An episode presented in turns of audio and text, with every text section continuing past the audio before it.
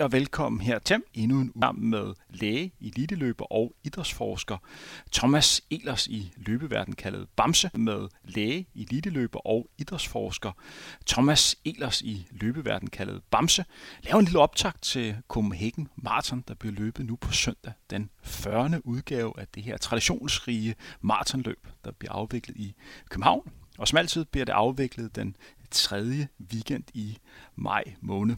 Velkommen til, Thomas. Mange tak. Hvordan, øh, hvordan har du det? Det er jo snart øh, seks ugers tid siden, vi sidst havde en optagelse sammen. Jo, jeg har det sådan set meget godt. Jeg har sådan øh, døjet med lidt, øh, med lidt sygdom. Øh, men ellers så... Det håber jeg, det er vi helt færdige med nu. Så nu... Øh, så, så, så selvom du læser, så kan du også godt blive syg? Ja, der er desværre øh, så er der ikke nogen garantier, man får udstedet på, på øh, lægestudiet. Når, man, når en læge som dig er syg, går man så ind og, sådan og laver selv diagnose på sig selv, eller får man, spørger man andre, eller hvad gør man så? Nej, jeg, jeg tror, jeg er, jeg er lige så ynkelig som alle andre mænd, der bliver syge, så jeg er sådan, jeg lægger mig bare under dynen, og så vender jeg ud til livet igen nogle dage efter. Hvad med rent træningsmæssigt? Øh, hvad bliver det næste løb for dig? Øh, jamen, øh, jeg skal løbe øh, så mange af, af de baneløb, øh, jeg kan nå i, i track series. Og, øh, og ellers så er mit næste sådan rigtige fokus, det er DM 10 km. Og hvis vi bliver sådan endnu mere specifikt, sådan ja. rent tidsmæssigt, det kan vi jo godt lide. Hvad drømmer vi så om? Øh, og øh, når til DM10? DM10, ja. Ja, men der vil jeg gerne løbe en tid, øh, et fornuftigt stykke under 31 minutter. Øh, det, det, vil være, øh, det vil være godkendt for mig. Om det så hedder 3.30 eller 3.40 eller 3.50, det er måske sådan mindre vigtigt. Vil selvfølgelig gerne have så hurtigt som muligt, men, men øh, under 31, det er sådan det næste mål. Og det er jo løb, der bliver afviklet i forbindelse med Royal Run, der bliver løbet den anden pinsedag, ja. mandag den 10. juni, med øh, start på Frederiksberg Allé, og så slutter man sig af inden foran Amalienborg. Og der skulle være run om de her billetter. Der skulle lige være frigivet nogle ekstra billetter, så hvis du har lyst til at løbe sammen med 20-25.000 andre løber, og Bamse, så skulle du vist stadigvæk have muligheden for det. Som sagt, det I sidder og hører nu, det er en speciel udsendelse rettet mod Telenor Copenhagen Marathon. Vi vil have lidt fokus øh, på det løb, vi skal have på, på søndag. Men i endnu mere høj grad snakke om nedtrapning. Hvordan forbereder man sig til at løbe en maratonløb? Kost op til løbet, energi og væskeindtag på ruten. Hvordan løber man det optimale maratonløb? Og hvordan er ruten øh, ved Telenor Copenhagen Marathon. Og så lige til sidst bliver vi også nødt til at snakke om, hvad for nogle løber man skal holde øje med, hvis man får lyst til at gå ud og, og kigge på de her mere end 14.000 løbere, som indtil videre har tilmeldt sig maratonløbet. Der er jo lagt op til ny deltagerrekord, den her 40. udgave af Telenor Copenhagen Marathon. Men fordi jeg sidder og snakker med, med en læge, som også er eliteløber og sådan idrætsforsker, så er der et emne, som vi bliver nødt til lige at vende ganske kort. Det er ikke noget, vi vil bruge sådan super mange minutter øh, på, men vi bliver nødt til lige at øh, snakke om det.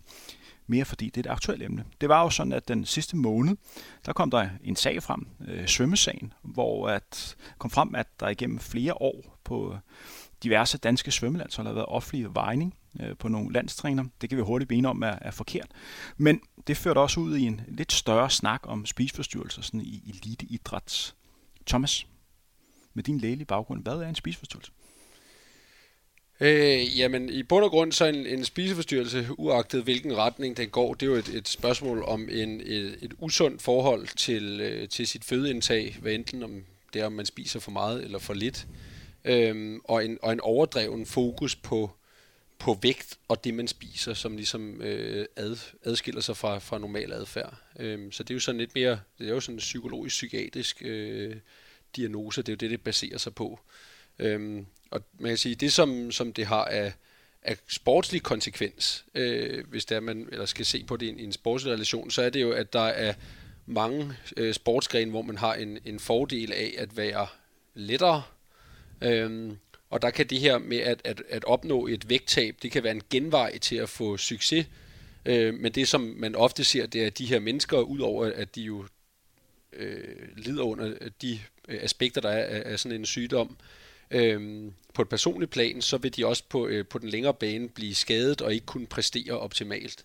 Øh, så, så det kan være en genvej, men det bliver aldrig sådan rigtig en blivende øh, øh, måde at, øh, at præstere på. Og det er det, der er, er et problem. Øh, og der har også nu nævnt, du svømme landsholdet. Man har også set øh, øh, hvad hedder det, flere eksempler fra øh, badmintonsporten, hvor man også så nogle kæmpe talenter, som, som ikke rigtig blev forvaltet øh, ordentligt. Når man er øh, eliteaktiv eller øh, motionist, er man så mere risikozonen for at kunne udvikle en spisforstyrrelse? Ja, det kan man se i og med, at øh, altså sådan en, en, en sammenligning blandt eliteatleter og al, almen populationen vil vise, at der er flere folk med spiseforstyrrelser i en population af eliteatleter. Så, så det er jo tydeligvis et, et større problem. Øhm, der er så nok en mindre, øh, der er så nok en mindre grad af for eksempel folk, der overspiser helt vildt, ikke? Øhm, men, men er, er spiseforstyrrelser, hvor der man, ikke, man ikke spiser nok. Øhm, der, der vil der være en overrepræsentation hos, øh, hos elite. Og hvad er det for nogle tegn, man skal være opmærksom på, hvis man fx færdig miljø, hvor man er lidt usikker på, om der kunne være en person, som har et usundt forhold til, til kost? Ja, altså fordi man kan sige, det kan være farligt at prøve at vurdere på, hvordan folk ser ud. Øh, og det tror jeg også, der er mange, som føler sig kan føle sig trådt over tæerne af, hvis der er der nogen, der ligesom har en holdning objektivt til, at der er nogle andre, der har et problem. Øh, så man skal jo altid passe lidt på, øh, når det er, man, man, man anklager. Men generelt så skal man jo bare kunne snakke med, med, med folk om, om kost, øh, og, og man sige, det, som der kendetegner spiseforstyrrelsen igen, jamen det er, hvis man har et, et usundt forhold til, til, hvad det er, man kan spise, hvis, altså, og til at indtage føde for eksempel. Og, og der, der skal det være klart for alle, der dyrker sport på, øh, på eliteplan, at man skal have mad, og især når man træner meget, så skal man jo sådan set have meget mad øh, for at kunne præstere. Øh, så hvis det er, man kan mærke, at der er nogen, som ligesom går meget op i at, at sortere nogle særlige fødevarer fra, eller spiser meget lidt, eller ikke vil spise sammen med andre, eller sådan noget, så, så kan det være nogle, nogle øh, nogle advarselslamper. Nu er det her jo en løbepodcast, så vi tager udgangspunkt i den løbeverden, som vi begge to kender og, øh, og sidder og snakker om nu. Vi skal jo ikke hænge nogen ud, og vi skal jo ikke beskylde nogen for noget, som vi ikke er, som vi ikke er sikre på. Men når du kigger rundt i den verden, som du er en del af, synes du så, at der er øh, en udfordring i forhold til spisforstyrrelser? Åh, men jeg har ikke, det ved ikke, så, så meget har jeg jo ikke at gøre med, med sådan en bred palet af, af, af eliteløber, så det, det har jeg svært ved at svare på. Øhm, men jeg tror da absolut, at det, at det er et problem nogle steder, øh, og jeg tror, man skal være opmærksom på det, jeg tror, man skal kunne øh, tale om det, øh, men jeg tror, man skal prøve at tale med, med, med folk om det, altså, og hvis der man øh, er, er nervøs for, at der er nogen, der, der døjer med det her, jamen så er det jo, kan man jo godt spørge ind til det, men man skal jo bare gøre det på en delikat måde, kan man sige. Ikke? Øh, for i bund og grund er det jo et spørgsmål om at udvise omsorg for, øh, for hinanden. Øh, så, så det synes jeg er, er vejen frem. Og hvis vi går ind og kigger på sådan uh, forskerne i forhold til, til kønnene, øh, jamen, man hører meget om, at hvad kan man sige, piger får det, men det er også noget, som, som drenge kan få. Hvordan ligger fordelingen i forhold til kønnene? det er jeg ikke øh, fuldstændig klar over, men det har, t- man kan sige, i forhold til, men det er generelt, altså ja, generelt, på, ja. på, øh, på befolkningsniveau, at der har øh, er problemer øh, med spiseforstyrrelser for, for mænd eller øh, drenge, øh, har været lidt underrepræsenteret, fordi det ikke rigtig noget, man, der har fyldt så meget, fordi man, man ligesom sådan arketypisk tænker på anoreksi-piger eller sådan noget den stil. Ikke? Så, så der har i hvert fald været en, en udfordring i, at man ikke sådan stereotypisk tænker på, at det er noget, der rammer øh, øh drenge. Så der, der har man ikke haft fokus nok på det. Øhm, og men, men jeg ved ikke lige, hvordan øh, repræsentationen er sådan øh, kønnene imellem. Lad os øh, gå videre med dagens hovedemne. Som sagt snakker vi lige lidt her om spiseforstyrrelser, fordi det er relevant, fordi det er et emne, som er oppe i tiden, og vi vil gerne have fokus på det, som rører sig, og det er bestemt noget, som vi vil komme ind på senere, fordi det er et område, som kræver ekstra fokus i, i dansk løb, fordi hvis man gerne vil være god til at løbe, er det vigtigt, at man har et naturligt og sundt forhold til kost. Det er helt klart der, hvor man skaber de bedste resultater på lang sigt og, og får den bedst og velfungerende, øh, hvad kan man kalde det, krop. Vi går i gang med første emne. Vi skal jo simpelthen snakke om Telenor Copenhagen Marathon. Vi kommer til at gøre det på den måde, at øh, Thomas, din egenskab som, som læge og idrætsforsker, så er du meget fokus på sådan det teoretiske, og så byder jeg sådan lidt mere ind med min øh, baggrund som, øh, hvad kan man sige, som eliteløber og som træner, så vi lidt mere supplerer hinanden på, på den måde. Det første, vi tager udgangspunkt i, det er jo den periode, periode, som mange af de løber, der skal løbe på søndag, ind i lige nu. Det er måske noget af det hårdeste i en maratontræning. Det er nemlig den her nedtrapning. Thomas, ja. skal du lige forklare, hvad en nedtrapning er? Ja, men øh, nedtrapning er jo øh, det fænomen, at man, øh, man tager noget af sin træningsmængde af i en kortere eller længere periode op til et løb, med det formål at præstere bedre, end man ellers ville. Øhm, og øh, ja, så det er sådan den, den overordnede øh, definition på det. Og hvad sker der, hvis man ikke laver en nedtrapning? Øh, kan man så ikke præstere på samme niveau? Øh, jamen det er det på samme måde. Altså man, man kan jo godt gå ud og præstere. Øh, det er der ikke noget problem i. Øh, men, men man kan bare se, at man kan præstere bedre, hvis det er, at man har en nedtrapningsperiode. Og for at være helt konkret, øh, hvad gør man så i sådan en nedtrapningsperiode, ud over sådan at, øh, hvad kan man sige, at tage lidt ned af kilometerne lidt øh, ned af, hvad kan man sige, mængden? Øh, jamen, det, det der, man kan sige, det er ikke et, et emne, der er sådan meget voldsomt belyst i den videnskabelige litteratur, øh, men, men de studier, der trods alt er lavet på det, de, de viser, at, øh, at øh, man skal have en nedtrapningsperiode, som ligger et eller andet sted mellem en lille uge og to uger, sådan noget den stil. Ikke? Så, så øh, hvis man kommer meget ud over øh, 14 dage, så, så har man ikke rigtig nogen øh, stor effekt af det, fordi så begynder der at komme det modsatte fænomen, som er, er detræning eller aftræning, hvor man så bliver dårligere, fordi man ikke træner nok. Øh, så det er jo sådan en balancegang, man går på.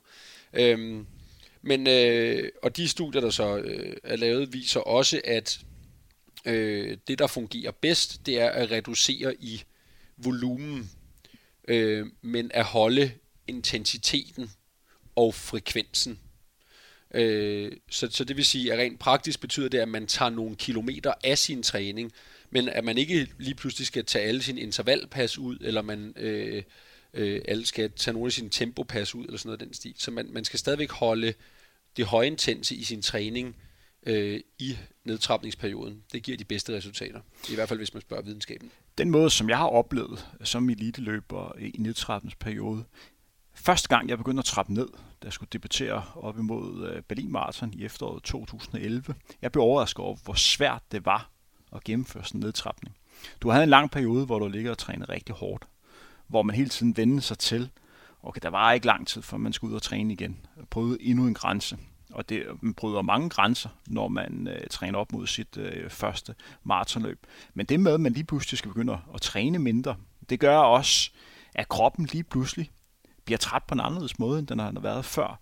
Og mine erfaringer var, at jeg var glad for, at man havde 14 dages øh, nedtrapning, som også det, jeg anbefaler, fordi det, som der typisk sker, øh, skete for mig, og også for mange af dem, som, øh, som jeg har noget med at gøre som træner, det er, at den første uge ofte bliver man træt. Simpelthen for meget af den træthed, øh, som man har opbygget gennem de sidste uger, de kommer, øh, de kommer lige pludselig op i overfladen.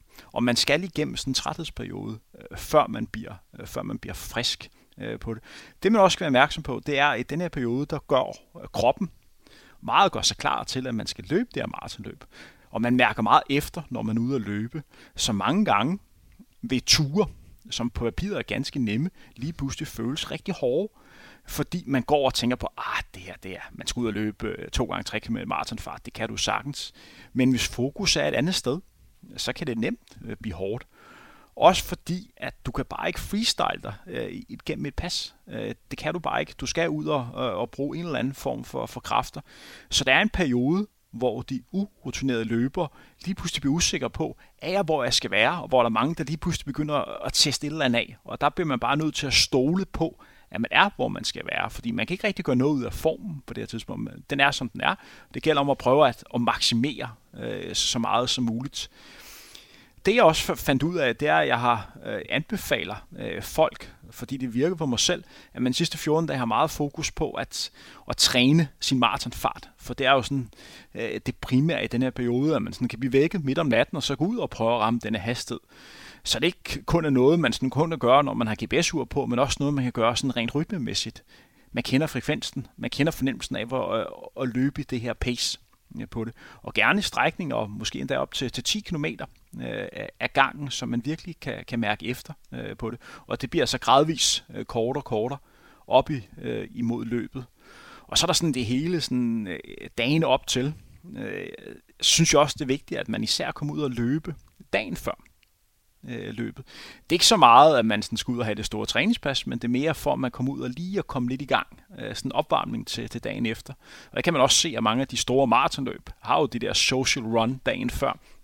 Og det er simpelthen bare lige for at komme ud og, og få luftet benene, øh, fordi at øh, ellers bliver man lidt som en, en løve, der, øh, der er i bur. Øh, og på den måde er det godt lige at komme ud og blive, blive luftet lidt.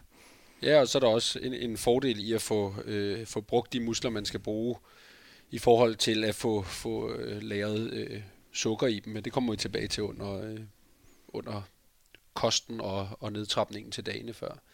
Men det er et, det er et område, som er, øh, som er svært for, øh, for mange løbere. Der er mange, der, øh, der begår fejl i den her nedtrapningsperiode. Helt absolut. Jeg er fuldstændig enig i det der med, at at de to uger, der skal man sådan set bare lukke lidt ned for, hvad, hvad man føler, og hvad, hvad man, hvordan man synes, det går, og mærke efter og alt muligt andet. Der, der skal man bare gå ud og gøre arbejdet, og, øh, og få klaret den plan, man har lagt, og så, øh, og, og så ikke lytte for meget efter, fordi man kommer til at få ondt alle steder, og det føles mærkeligt, og man tænker, åh nej, er det, har jeg nu trænet for hårdt, og, og men det oplever man jo flere gange, man, man kommer igennem sådan en nedtapningsperiode, jo flere gange mærker man, at Nå, okay, det er bare sådan, det skal være. Og med det er der at sige, at man er bare helt normal. For jeg ville være mere bekymret, øh, hvis der var nogen, der sagde, nej, jeg har det slet ikke. ja, præcis. Øh, fordi sådan er det at være løber. Lad os gå lidt videre til, til næste emne. Emnet, der hedder kost op til løbet. Først og fremmest, øh, Thomas, skal man spise ekstra meget, når man skal ud og løbe 42 km? Ja, altså man kan jo sige, at der er... Øh, jeg tror ikke, der er nogen, der løber maraton, der ikke har hørt om carboloading. Øh, og på nogle områder er det måske også et sådan lidt... Øh, øh, er det, er det en ting, der fylder lige lovlig meget. Øh, jeg tror også, det er blevet sådan lidt øh, langdistanceløbernes undskyldning for at, at spise rigtig meget øh, i dagene op til. Men der er ingen tvivl om, øh, også fra et videnskabeligt synspunkt, at man ligesom kan få pakket noget ekstra øh, sukker ind i musklerne, og det er det, det hele det, det går ud på. Øh, så, øh, så de sidste tre, øh, måske fire dage op til et maraton, der giver det mening at få øh, en ekstra mængde kulhydrat ud over, hvad man normalt vil få, øh, for at, at øh, loade med de her kulhydrater. Må jeg lige stoppe det her? Fordi inden for den her løbeverden findes der jo nogle atleter, som er lidt kulhydrat, øh, kulhydratforskrækket. Ja. Især mange piger er ikke så glade for at indtage kulhydrater. De ser det lidt som, som fjenden. Det kan du læse i mange sundhedsmagasiner, at man skal passe på de her kulhydrater. Yes. Hvis man ikke er vant til at indtage så mange kulhydrater, skal man så ikke starte længere tid før? Øh, jo, øh, og, og i virkeligheden skal man jo... Det, som der typisk sker, hvis, det er, man ikke har, hvis man ikke er vant til at øh, spise kulhydrater, det er jo så, at, at øh, ens tarmsystem nedregulerer antallet af de receptorer øh, og kanaler, som sørger for, at man får transporteret sukker over, øh, når, man, når man får det ned i tarmen, så får det transporteret over i blodet. Øh, Øh, og det gør, at det bliver liggende i tarmen i længere tid, og så suger det væske ud, og så får man problemer det, altså med, med, med diarré eller noget af den stil. Øh, og, øh, og, og der kan man sige, der, der, der har man et problem, hvis der man slet ikke har spist nogle kulhydrater, og man så går ud på løbsdagen og spiser en hel masse kulhydrater for geler og for energidrik og øh, så videre, så videre. Øh, og det er jo selvfølgelig lidt sent at sidde og sige her onsdag inden, øh, men, øh, men hvis, det er man, øh, hvis man slet ikke har har spist noget kulhydrat, øh, eller har undgået det i sin kost op til løbet, så skal man nok være meget forsigtig øh, på søndag med at få meget høje koncentrationer af sukker, øh, for eksempel geler. Øh, så det, øh, det, det vil jeg i hvert fald anbefale, at man er, man er ops på. Øh, men øh, ja, så, så man siger, det, det er et problem, hvis man har undgået det i sin træning. Men de fleste har nok øh, trods alt fået øh, fået noget. Men for at være helt konkret, hvor meget anbefaler du, man, man spiser ekstra kulhydrat her de ja, næste par dage? Lad os tage udgangspunkt i, i morgen, det er torsdag.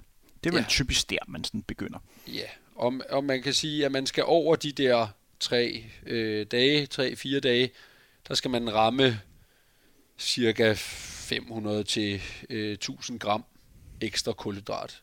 Og det er sådan set ret meget, altså hvis der man prøver at spise det som pasta eller brød, eller hvad ved jeg. Øhm, så der, der kan man jo bare kigge bag på, øh, på hvad hedder det, de forskellige øh, hvad hedder det, indholdsfortegnelser og se, hvad der er i et, øh, i øh, et produkt af, af kulhydrat. Øhm, og, øh, og der er så nogen, som indtager det som, øh, som drikke, altså hvor man kan drikke, sådan noget carboloading, for eksempel Vitargo eller noget af den stil. Øhm, og det er sådan set, det er jo fint. Det kan være en nemmere måde at få det ned, end at sidde og spise mange store skåle med pasta. Der kan man godt blive sådan lidt tung i, øh, i maven. Men hvis man går efter sådan cirka et sted mellem 500 og 1000 gram ekstra, så har man ikke gjort det helt dumt i hvert fald. Der er sikkert nogen, der, der sidder og tænker, mm, kulhydrat. Cola er vel også kulhydrat. Ja. Kan man ikke bare drikke en masse cola? Det kan man i princippet godt. Øhm, det, som man skal være opmærksom på, det er jo bare, altså jeg plejer også at sige, om du kan jo i princippet også godt spise vingummibamser og alt muligt andet, ikke? men, men det, det, der er så lidt farligt, det er jo, man kan jo også godt, øh, altså der er også nogle andre ting end sukker med i de her øh, produkter, ikke? Øh, så, så man kan godt få det, øh, få det relativt øh, skidt i maven af at drikke to liter cola, hvis man ikke er vant til det. Ikke? Altså, så, så jeg er sådan meget fortaler for, at man, man gør, som man plejer, men så lægger man noget ekstra fokus på, øh, på at få kulhydrat. Øhm, og jeg synes sådan en, en, en ting som at drikke det, gør også, at man, man ikke kommer til at overgøre det, fordi så skal man bare spise, som man plejer, og så får man måske to-tre øh, øh, en til to dunke af sådan noget øh, carboloading øh, i dagen op til. Og det du hensyder til, det er jo et produkt, som hedder Vitago. Vi skal lige sige, at vi ikke øh, vi er ikke sponsoreret af nogle produkter. Nej, der er ikke nej. nogen produkter, som har sagt, prøv at I skal sige det her. Det her det er egne erfaringer og ting, som vi ved, der, øh, der virker. Så når vi nævner det, så fordi vi kan stå inden for det og synes, at det er godt, fordi det har fungeret på os. Jeg har også haft øh, få, eller rigtig gode erfaringer med at øh, bruge øh, Vitargo. Sådan helt konkret, så, så køber man det, man kalder sådan en carbo, ja, carbo øh, blanding. Det hedder vel carbon loading, tror jeg det. Det er sådan en, den er grøn eller gul. Det er sådan et lille brev. Og så tager man en drikkedunk, fylder halvdelen op med, med vand, og så putter man øh, det energipulver i, og så ryster man som det er shake, og så fylder man helt dunk op med vand, og så går man sådan hele dagen lige og, og drikker lidt af det her øh, Vitargo. Det man sådan skal være opmærksom på, det er jo et, man skal starte om torsdagen, og så gør det torsdag, fredag og lørdag, og jo større man er, det vil sige, at øh, dig Thomas, der vejer øh, på den gode side af, af 10 km mere end mig, måske også skal have mere carbon loading, end jeg skal, for du har større masse de gange, jeg har taget det her øh, Vitago, altså jeg er en type, øh, der godt kan lide at drikke en cola en gang imellem. Når jeg drak det her, jeg havde simpelthen ikke lyst til en cola. Jeg fik simpelthen så meget kulhydrat i den her, jeg nærmest ikke kunne overskue at få så meget ind andet. Og det samme gav, gav altså også gældende, hvis jeg sad og spiste pasta, fordi jeg blev simpelthen så mæt af det her Vitago. Men det fungerede godt. Jeg har aldrig oplevet at få for dårlig mave af det. Øh, så, så på den måde har det været en utrolig god ting for mig øh, til at lave den her carbon loading.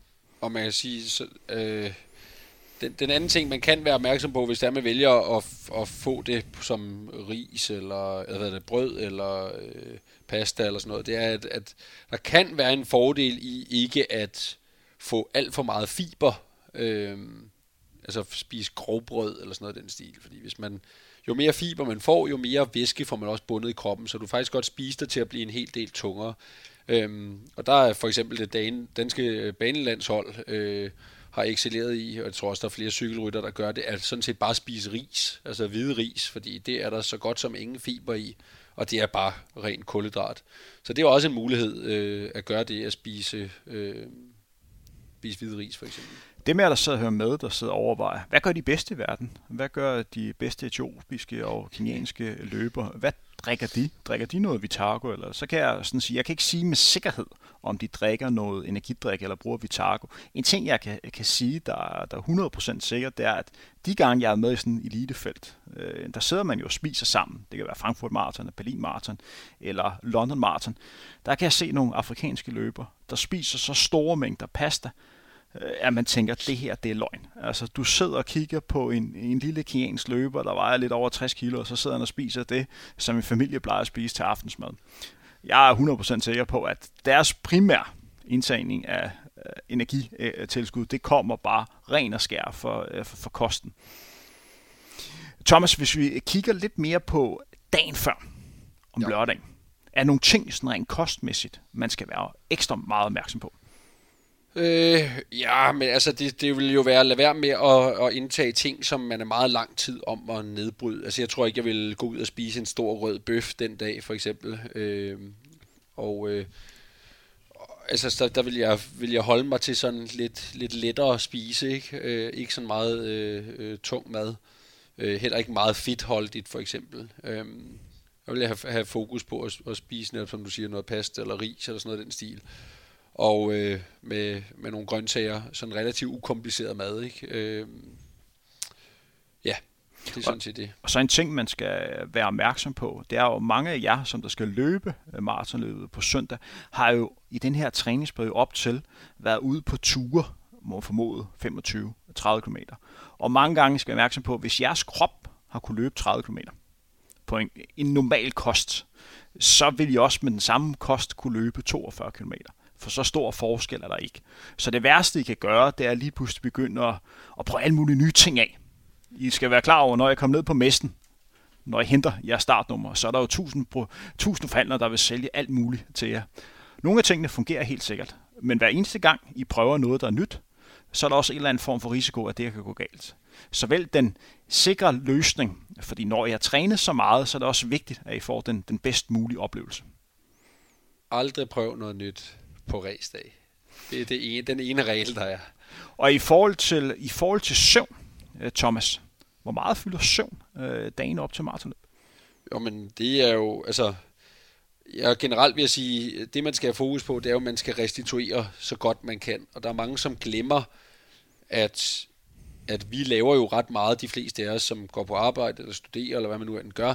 Øhm, og det er jo alt sammen noget, som koster noget energi for kroppen. Øhm, så hvis man kan planlægge det, så, så planlæg det sådan, så man ikke har en hel masse, man skal lave i dagene op til, så man har lidt ekstra tid til at slappe af, og ikke skulle noget og sidde med benene op. Øh, altså det er jo også det, øh, eliteløberne de laver. De laver jo simpelthen ikke dagens gode gerning øh, i dagene op til sådan et, øh, et løb. Øhm, og, øh, og så er det jo klart, at, at få søvn, det er jo helt essentielt. Så, så der vil jeg prioritere alt, hvad jeg overhovedet kan. At komme tidlig i søvn, øh, i seng og få sovet lige så meget, som, som man, øh, man kan. Min erfaring i forhold til øh, søvn, det er især natten til lørdag øh, er vigtig. Øh, fordi der altid kommer en regning to dage efter, hvis du ikke har sovet øh, så godt. Med det i mente, at du selvfølgelig godt kunne mærke, hvis du natten til søndag øh, eller, øh, ikke har fået sovet mere end lad os sige 3-4 timer, så vil du selvfølgelig godt kunne mærke det, når man skal ud og løbe. Men for mange af jer, der sidder og hører med, der sådan tænker tilbage på, nogle af jer måske allerede jeres storhedstid i byen, og man sådan har været ude og, og fyrt lidt af på lokale dansegulv sådan natten til, natten til søndag. Når det sådan bliver morgen om søndagen, så kan man faktisk være ok kørende, og så får du sådan sovet ok søndag nat, og så når man op mandag, så er man sådan helt færdig. Og det er lidt det samme, når vi snakker øh, konkurrence og, sådan, og, og, og løb. Så derfor er det sgu vigtigt, at man får sovet godt natten til, til lørdag, for det er jo mange gange den, som afgør, hvor frisk I er på selve løbsdagen. Ja, jeg, jeg ved ikke, om det, om det videnskabelige øh, belæg er der for, øh, for at sige Efter sådan, mange års erfaringer på lokale øh, dansegulv, Thomas. Jeg køber argumentet omkring de lokale provinsdiskoteker. Det er, det er, er, er selvfølgelig øh, vigtigt. En ting, som vi mangler at komme ind på i forhold til kost, der er jo selvfølgelig også noget, der hedder væske. Ja. Hvor meget mere skal man drikke dagene før? Og skal man drikke mere? Øh, altså, man skal i hvert fald sørge for at være velhydreret. Øh, og, og velhydreret går jo sådan set bare ud på, at du ikke er Altså, du ikke har for lidt væske. Så der og hvordan kan man se, at man, er, at man ikke mangler væske? Jamen, en, øh, en klog øh, lægekollega til mig sagde på et tidspunkt i en, sådan en maratongruppe, eller en forum, løbeforum, hvor der, var, der gik lidt for, for meget øh, diskussion i den i dagene op til et øh, maraton, hvor han skrev, drik ind til dit tis er lysegult. Og det synes jeg sådan set er en, øh, en smuk øh, måde at, at formulere det på, og uden at gøre det sådan super kompliceret du skal jo heller ikke, du skal ikke have fuldstændig øh, gennemsigtigt øh, urin, fordi det betyder, at du får for meget væske, og så skyller du formentlig øh, elektrolytter og salte ud. Så, øh, så, så drik ind til, øh, til dit, øh, dit urin er sådan relativt gennemsigtigt lysegult. Jamen, Hvad, så er man et, et godt stykke af vejen. Hvad med sådan noget som kaffe? Er det noget, man skal være opmærksom på ikke at få for meget af i dagen op til? Det er jo vanddrivende. Ja, men det er jo ikke, det er jo ikke vanddrivende på, på den forstand, at det øh, nødvendigvis øh, fjerner en masse væske fra, øh, fra kroppen. Øh, du kan jo sagtens forblive øh, normalt hydreret, selvom du drikker kaffe.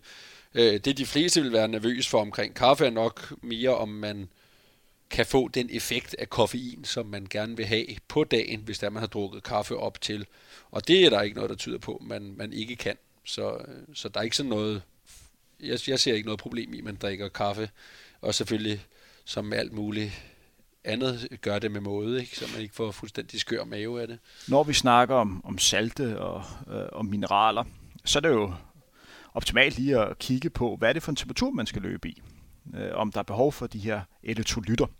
Og som vejret ser ud nu, lige nu på søndag, med det forbehold, at det kan ændre sig, så ser det ud som om, at det bliver om sådan omkring sådan 13 til, til 15 grader, når det er varmest, med øh, svag sol og så en, en lille smule vind. Thomas, har man behov for ekstra elektrolytter dagen før? Nej, det tror jeg sådan set ikke, man har. Ikke hvis det ser ud, som det gør. Det, altså, det er jo smukt at sidde og kigge på den her vejrudsigt lige nu. Øh, den skulle bare, øh, bare forblive sådan her. Ikke? Det, ser, øh, det ser virkelig godt ud for dem, der skal, skal løbe på, på søndag.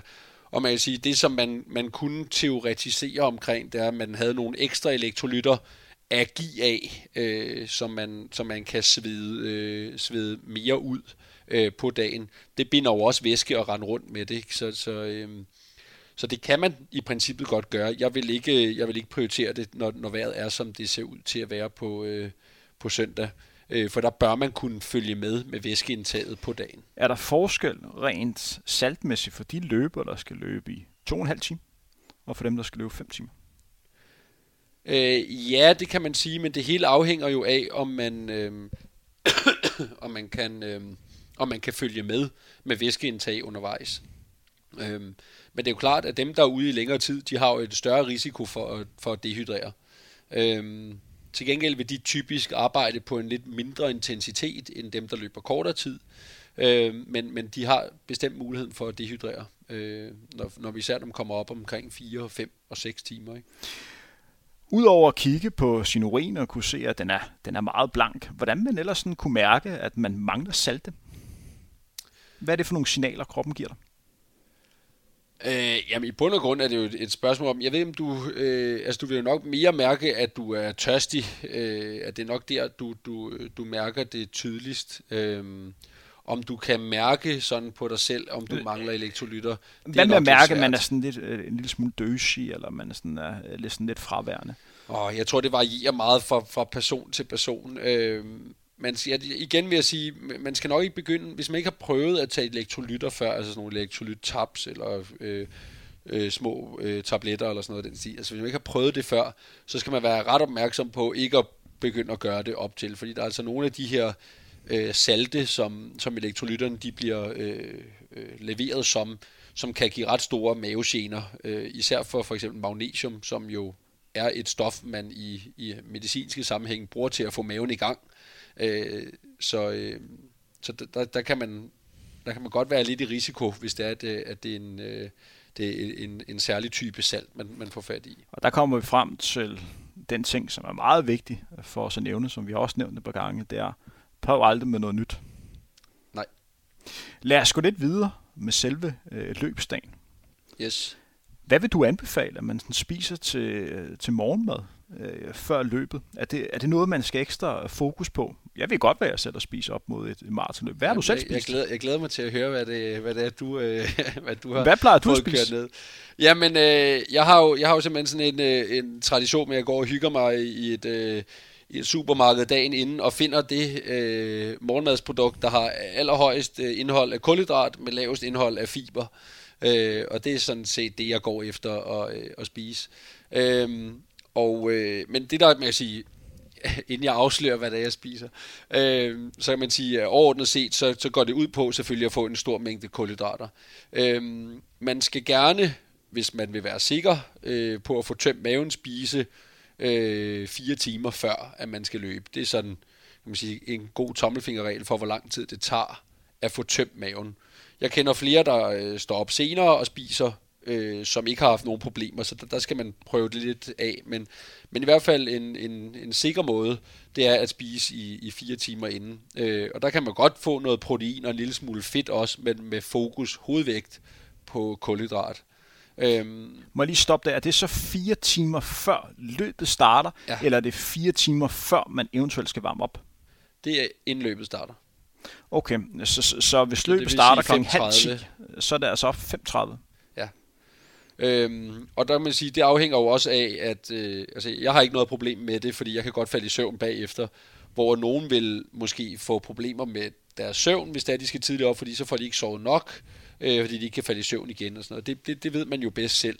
Men man kan sige, hvis man isoleret set kigger på fødeindtaget, så er det fornuftigt, at det ligger øh, fire timer før.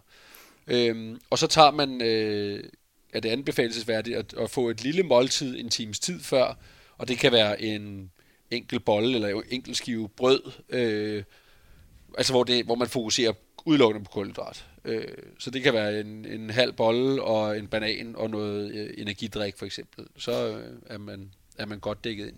Hvad med sådan noget som en gel et kvarter før løbet, eller en kop kaffe, eller sådan noget lige før?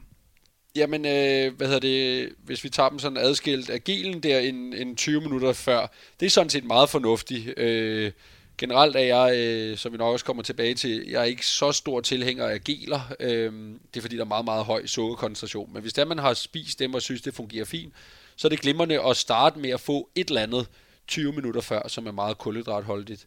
Øh, og, øh, og be, også begynde at drikke øh, noget væske der allerede. Øh, kaffe, det, øh, der siger, kan man sige, igen videnskaben, at, at øh, man skal have det sådan cirka øh, en times tid før, så man kan tage det samtidig med det der lille måltid, en halv, halvanden time til en time før. Øhm, og der skal man have sådan noget, der ligner 2-3 eller 2-4 milligram per kilogram kropsvægt, og det svarer afhængig af, hvor stor man er, til 1-2 kopper stærk kaffe. Så det er, en måde at, at gøre det på. Eller en halv til en hel øh, af sådan nogle koffeintabletter på 250 mg. Før du sådan selv fortæller, hvad du plejer at spise ja, der er op, til, op, op til maraton. Ja. Du er jo gammel med at bygge sådan en spændingskur op, ja, der sådan ja. gradvist er ved at toppe. Så kan jeg jo varme lidt op til det med at sige, hvad jeg selv har spist. Ja, det synes jeg er en god idé. Morgenmaden er altid noget, som der har betydet noget for mig, fordi jeg er lidt overtroisk, når vi snakker løb. Så på den måde, så var det meget vigtigt for mig, at jeg fik nogenlunde det samme øh, hver eneste gang. Det er klart. Øh, og det typiske, som jeg fik, det var, at øh, jamen, faktisk ikke så stor forskel på, hvad jeg normalt vil spise. Det var en stor portion, øh, stor portion mysli med enten yoghurt eller, øh, eller mælk. Og så en, øh, en bolle, gerne noget, noget krofbrød, øh, med noget honning på, og så en kop kaffe og noget juice, og så en banan. Det har sådan været typisk morgenmad for mig. Jeg kan også lige nævne, at jeg har jo efterhånden refereret lidt til det her løb her på gangen, men nu vil jeg gøre det igen. Den her Berlin Marathon efteråret 2011, mit første maratonløb. Der var jeg meget observerende. Jeg lagde meget mærke til, hvad de andre løber lavede. Jeg var sådan lidt smånervøs inden. Der var en løber, som var inviteret med, en afrikansk løber, som rygterne gik på, at han ville prøve at sætte verdensrekord. Han var i god form. Vi havde en verdenskort på det her tidspunkt, som Heidi Gebrselassie havde, der var på lige under to timer og 4 minutter. Jeg tror, den hed 2, 3, 57 eller sådan noget. Men den her løber ville gerne slå den tid. Da jeg så, at han gik ned fra morgenbordet med en ordentlig chokoladebasse, og så tænkte jeg, det der det er en modevalg. Tre timer før løbet starter. Jeg tænkte, du kommer ikke igennem med den her. Jeg har måske en chance for at slå dig i dag. Han tager og spise den her chokoladebold. Og det var sådan, øh, altså jeg tænkte, øh, så, så da løbet gik i gang, så spurgte han afsted. Næste gang jeg så ham, det var da han kom over øh, eller det var jeg, da jeg kom over målstregen og kunne, kunne se ham stå og, og lave det ene interview efter det andet. Han har sat ny verdenskort. Så det viser også bare, at når vi snakker kost, der er en ting er, hvad man anbefaler. En anden ting er, hvad der nogle gange bliver udført i praksis. Absolut. Historien her melder ikke noget om, hvad han kunne løbe, hvis han ikke har spist den her chokoladesnegl. Og det kan godt være, at det slet ikke har haft noget betydning overhovedet. Og det siger heller ikke noget, man har spist alle de andre dage. Jeg har kun taget udgangspunkt i, hvad jeg så. Absolut. Og det var, ja, det var anderledes. Og så typisk vil jeg tage endnu en, øh, en banan øh, en time før løbet. Og så øhm, har jeg sådan fokus på, at jeg gerne skulle drikke minimum en liter før løbet. Øh, gerne vand. Thomas, banen er din. Ja, ja, ja. Jamen, øh, jeg har jo øh, simpelthen må være ude og kåre øh, højdespringeren på, øh, på kulhydrater på morgen, morgenmadsproduktfronten, øh, og det er øh, Kellogg's Frosties øh, med imponerende 87 øh, gram kulhydrater per 100 gram. Det er dem, der vækker en tiger der. Ja, lige præcis. Øh, en, en bamse i mig så. Øh, og... Øh, og ja, men hvis man synes, det er godt at spise, så kan man jo gøre det. Det er jo ikke noget, jeg som ud fra et almindeligt øh, sundhedsperspektiv vil anbefale folk, de går rundt og spiser alt for store portioner af til daglig. Men øh, jeg synes, det er fint at spise øh, til, øh, til, til race day. Så spiser jeg også typisk en banan og noget hvidt brød med honning på. Øhm, og øh, så har man i hvert fald fået makset godt ud på, øh, på kulhydrater. Hvad med dem, der sidder og tænker, at jeg skal være i gang 42 km? Jeg spiser de her fire timer før. Altså det skal lige siges, jeg plejer typisk at spise tre timer før. Ja. Øh, men jeg plejer også at have en, en mave, der sådan kunne, kunne klare en del øh, på det. Og mange gange, der er jeg også faldet i søvn igen efterfølgende, når jeg var på at spise øh, morgenmad. Men jeg der tænker, mm, jeg skulle have løbet 42 km, jeg spiser her fire timer før, jeg er sgu lidt bange for, at jeg bliver ekstremt sulten undervejs. Skal, skal de ikke have større mængder mad, eller skal man holde sig til det her? Nej, man kan sige, at det, det gør jo sådan set ikke... Øh, det hjælper jo ikke rigtig noget at spise lige inden, ja, særlig meget lige inden, fordi du kommer ikke rigtig til at få tømt din mave særlig øh, godt, når du øh, begynder at løbe. Det er det, der sådan ligesom er, er hele humlen omkring, omkring det her. Øhm, så, så jo, du skal jo spise til du er mæt, og så lidt til der om morgenen. Ikke? Øh, du må gerne spise et ekstra i forhold til, hvad du normalt ville, men, men altså... Øh, det, det er det, jeg, jeg vil gå efter. Øh, det, det hjælper jo ikke rigtig noget at, at, at spise ekstra, selvom man måske tænker sådan, åh, oh, nu kunne jeg godt Så. jeg tror, de fleste vil være mætte, hvis de spiser en ordentlig øh, portion morgenmad. Det er 3-4 timer før. Det næste, vi skal snakke om, det er energiindtag undervejs, og hvor meget man skal drikke af vand. Der er selvfølgelig nogle faktorer, som spiller ind, når vi snakker energiindtag, øh, og, og hvor meget vand man sådan skal have. Først og fremmest temperaturen, øh, og så også hvor høj belastning øh, pulsmæssigt øh, man ligger i. Og så også, øh, jamen, hvad kan man sige, øh, generelt sådan sundhedstilstand? Er der andre faktorer, du sådan vil byde ind med? Ja, altså luftfugtighed, temperatur, øh, så almindelige vejrforhold, øh, og så hvor meget man, man sveder som person. Altså det er jo lidt forskelligt, hvor meget øh, folk de kommer af med at væske for at skulle, skulle komme af med, med varmen. Øh. Hvis vi tager udgangspunkt i, i løbet på, på søndag, og tager udgangspunkt i, i vejret, hvordan det ser ud lige nu, som ja. sagt, det kan ændre sig, så hvis I sidder og hører den udsendelse på fredag, og de lover 20 grader, så må vi bære over med os. Vi kun tager udgangspunkt i den viden, som vi rent faktisk ved noget om, og der ser det faktisk ganske fornuftigt ud, når vi snakker optimal løbevejr. Og mm. det er, hvor vi takker gennemsnit af alle løber, så er det jo sådan noget, der hedder 11 til, til 14 grader. Det er der, hvor, hvor kroppen performer bedst. Det skal lige siges, at for nordeuropæer ville det måske være endnu bedre, hvis det kun var 9-10 grader, fordi vi er lidt større øh, folkefærd øh, på det. Men lige nu ser det ud som om, at vi nærmer os de her, sådan, øh, de her 11-14 øh, grader. Så det vil tage udgangspunkt i, når vi snakker væske. Ved Copenhagen Martin vil det være sådan, at der er 10 depoter undervejs, hvor man kan få energidrik, som er produktet High Five. Og så er der så også muligheder for vand, og så er der sådan bananer, appelsiner, og jeg tror også, der er et enkelt sted, hvor man kan få gel undervejs. Det plejer der at være øh, ved selve øh, løbet. Udover at man selvfølgelig kan drikke det, der er på ruten. Hvad har man så ellers af muligheder, Thomas, og hvor meget skal man øh, tage af det her energiindtag? Ud fra de forudsætninger, vi nu engang har på søndag. Ja, altså øh, generelt, ja, forhåbentlig har man prøvet nogle ting af, og prøvet at se, om man, der er noget energidrik, man synes fungerer godt. Øh, en god idé, hvis det er, at, øh, altså, at prøve lige at, at smage det her, man skal drikke på løbsdagen. Altså, det plejer jo at informere om, hvad det er for noget, man, man kan drikke. Og det er high five, de bruger. Ja. Øhm, så det kan man jo prøve at købe og lige se, om man, man synes øh, er til at drikke. Det er jo ret, ret essentielt. Øhm, og ellers så vil jeg sige, at, øh, at, at der, der er generelt for meget fokus på energien i forhold til væsken. Og der skal jeg understrege sådan meget klart og tydeligt, at det vigtigste for øh, din performance er, at du får væske nok. Sekundært er det bedre at få vand med sukker i, end det er bare at få rent vand. Så, øh, så det værste, du kan gøre, det er ikke at drikke noget. Det næst bedste, du kan gøre, det er at drikke væske. Øh, og det allerbedste er, at du kan drikke væske med noget sukker. Men sukker uden noget væske, det kommer ikke til at hjælpe dig på nogen som helst måde. Så, så det er sådan det første, der skal i hvert fald stå helt klart øh, i anbefalingerne herfra. Øh, og, øh, men, men hvis det er, at man vil have noget sukker undervejs, jamen, så er der muligheden for, at man kan geler med, man kan have sådan nogle tubes, nogle tabletter, sådan nogle vingummi-agtige øh, blokke. Øhm, og ellers så kan man jo tage det, der er undervejs på ruten. Og, øh, og der er jeg umiddelbart, øh, hvis man skal se sådan øh, fornuftigt på det, så, så skal man gerne i sin i det, man får ind, øh, samlet set have en sukkerprocent, som ikke er over øh, 8-10 procent. Så det vil sige, for hver 8, eller for hver liter vand, man får, jamen der skal man så ikke have mere end øh, 80-100 gram sukker i.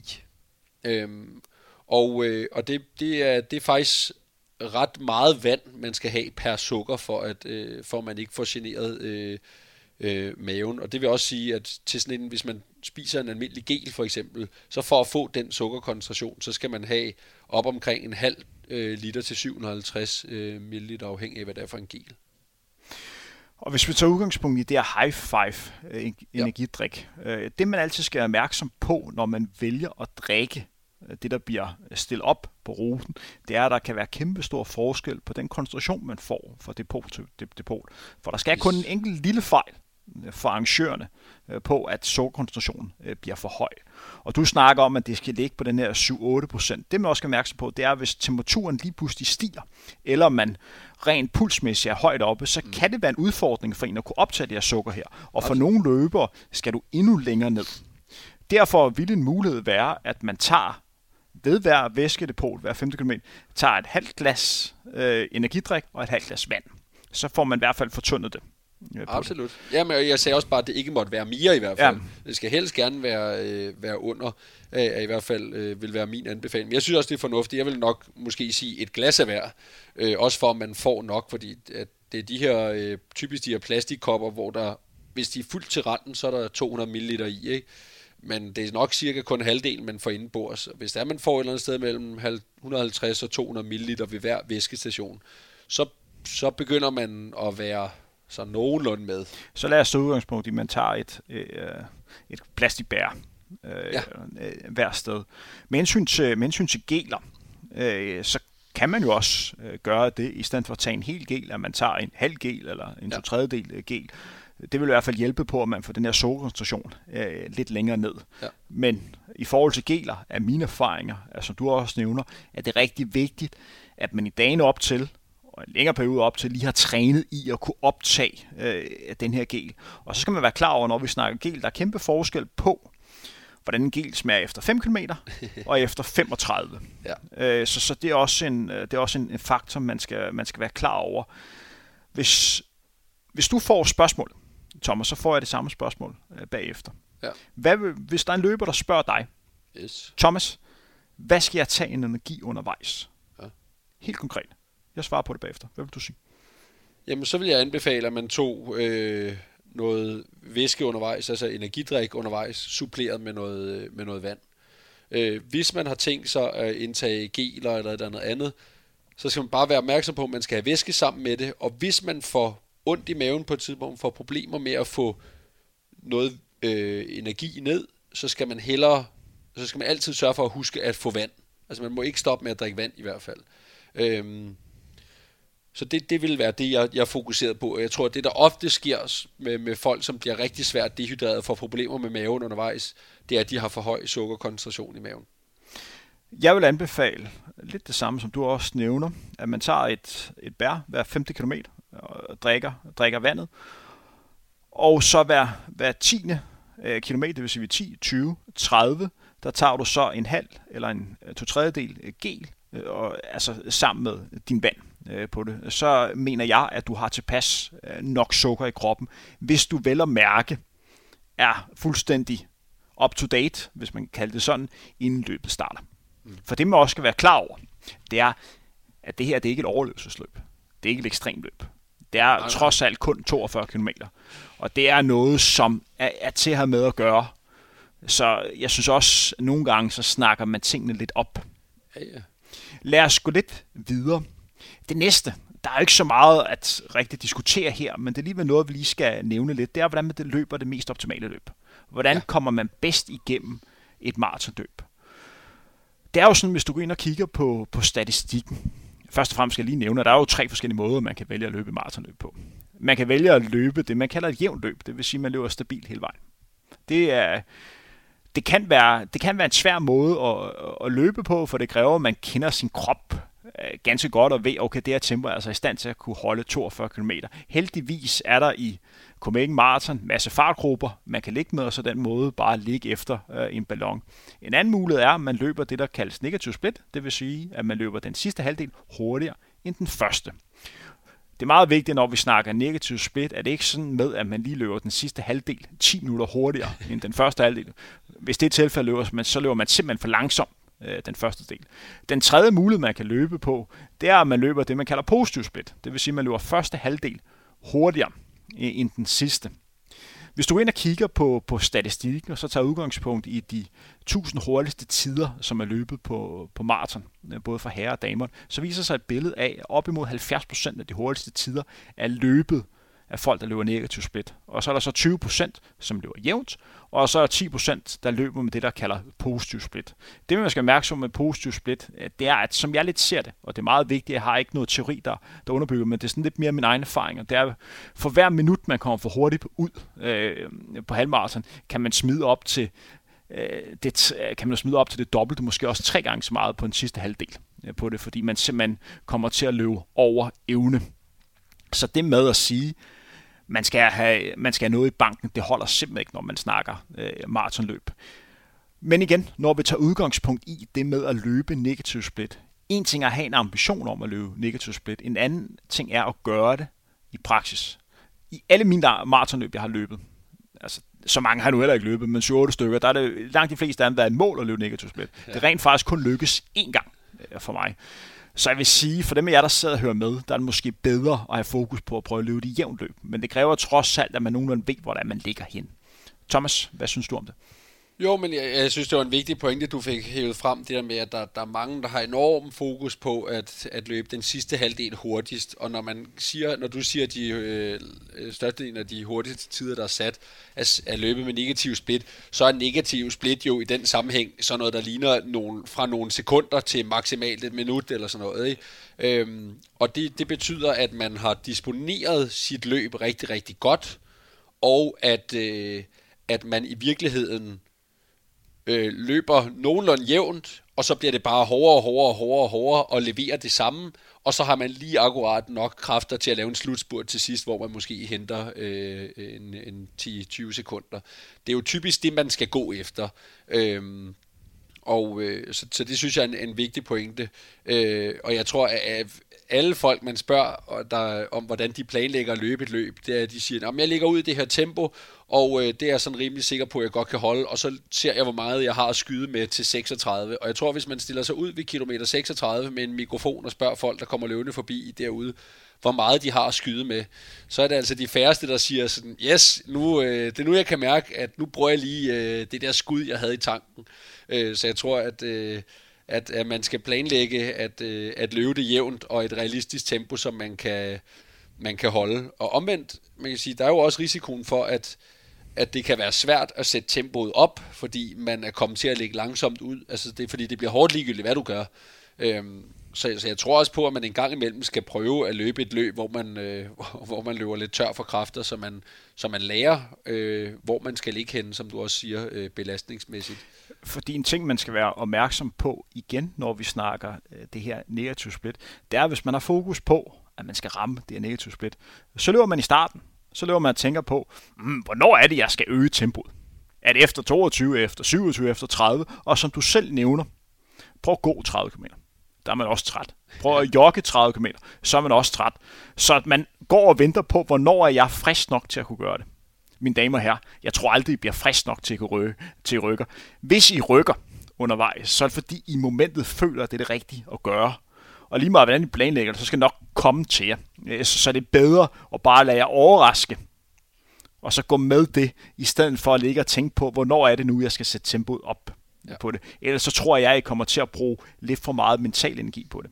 I forhold til det, man snakker optimal løb, skal man også være klar over, at de vigtigste kilometer på maraton, det er de første 5 km.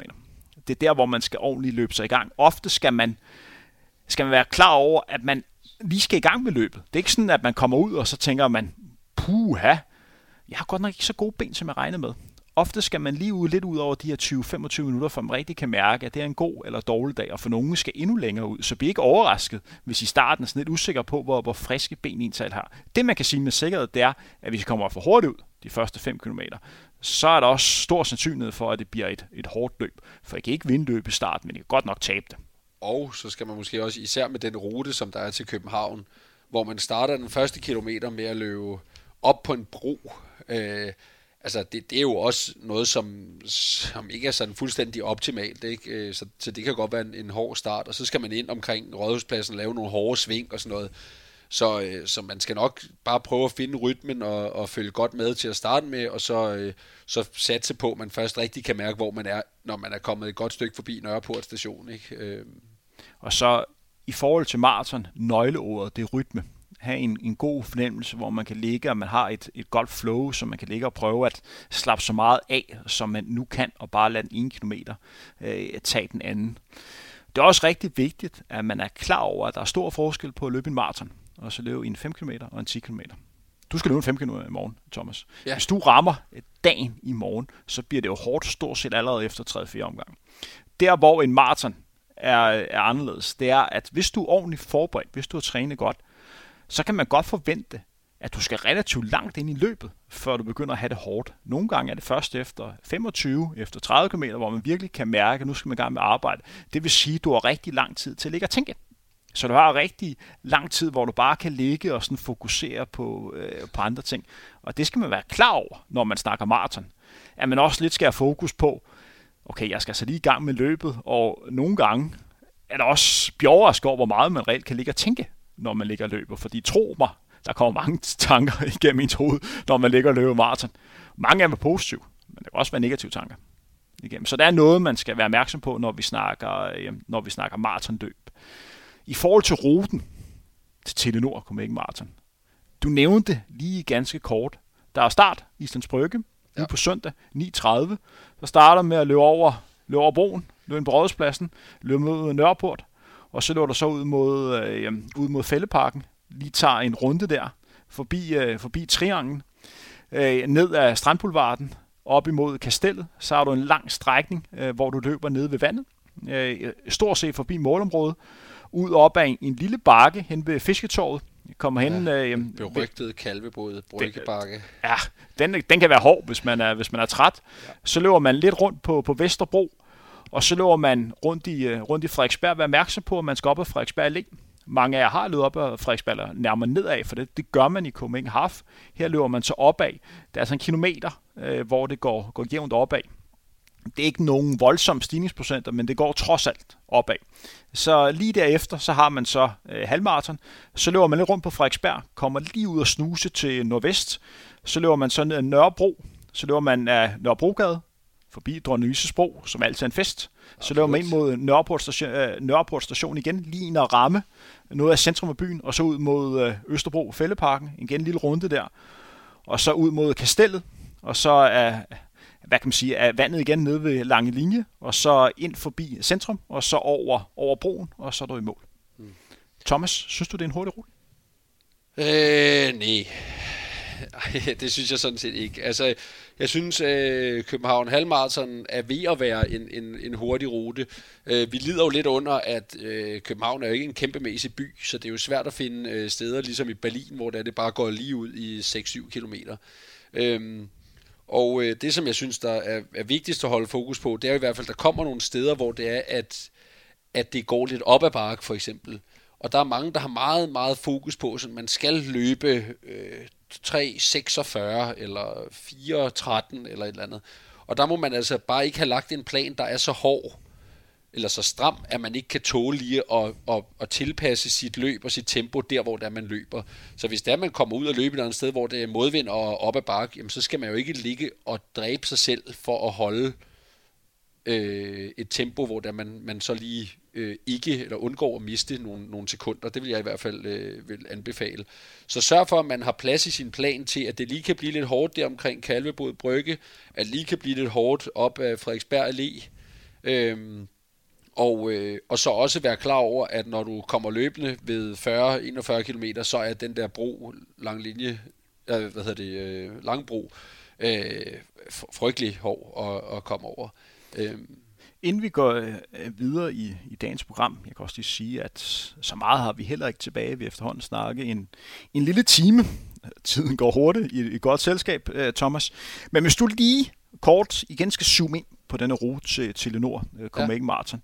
Og hvis du skal nævne en passage af 5 km, som du både elsker og hader. Ja. Hvis du starter med det, som du hader. Hvad synes du, der er allerhårdest? Jeg synes, det er hårdest klart øh, det stykke, der starter ude ved kastellet, og så går hele vejen ned langs øh, vandet øh, og op der ved Kalvebod Brygge. Øh, det er fordi, der ikke er så stor tilskueropbakning. Øh, det er ikke så fed en rute, øh, del af ruten, synes jeg. Øh, så den, den, den kan godt være mentalt lidt, øh, lidt hård.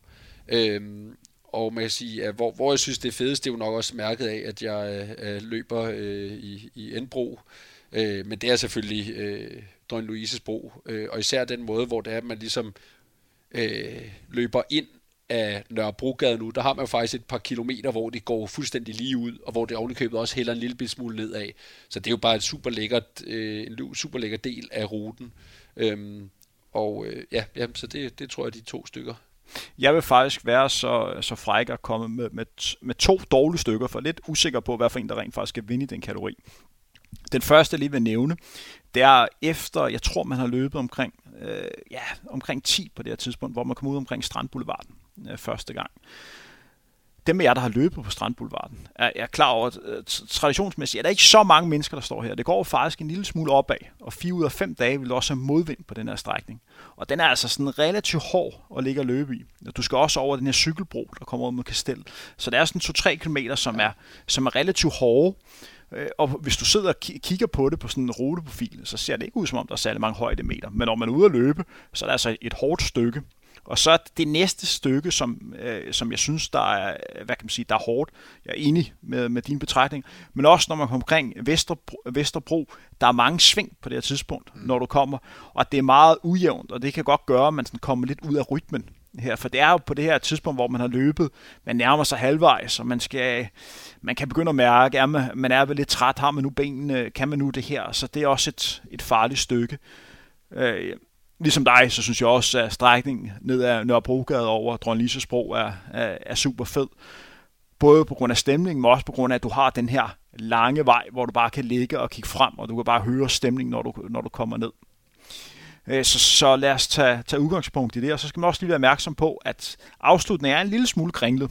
At de sidste to kilometer er relativt hårde, øh, og hvis du er træt, så kan der altså godt smide lidt til, til sidst.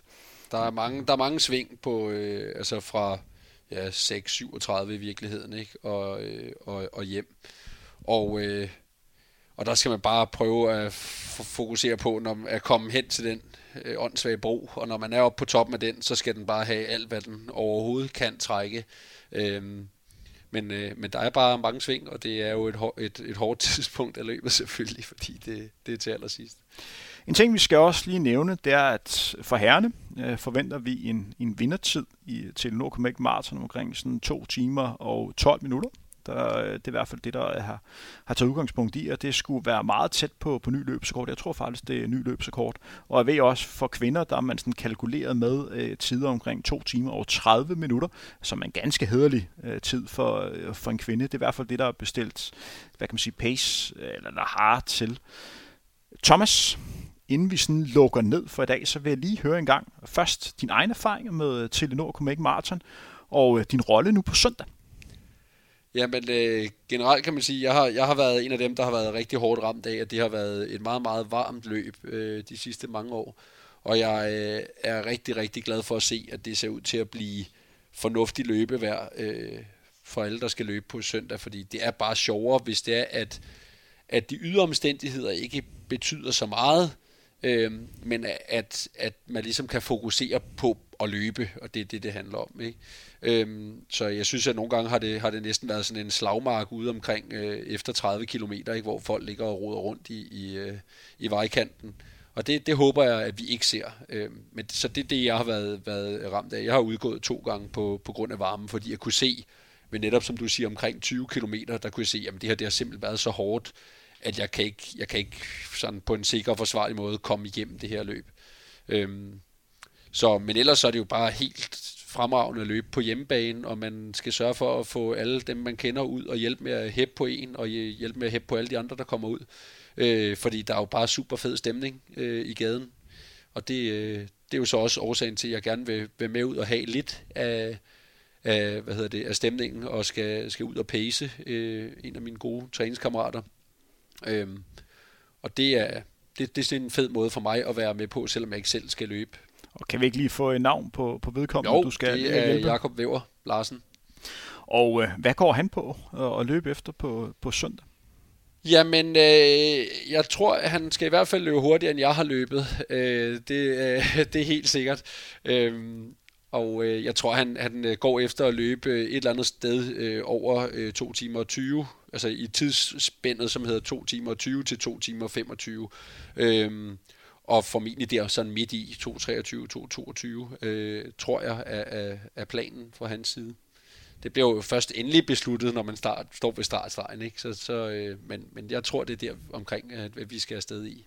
Og mange gange har du selv løbet i København egentlig? Hvor mange gange har du kommet med mål?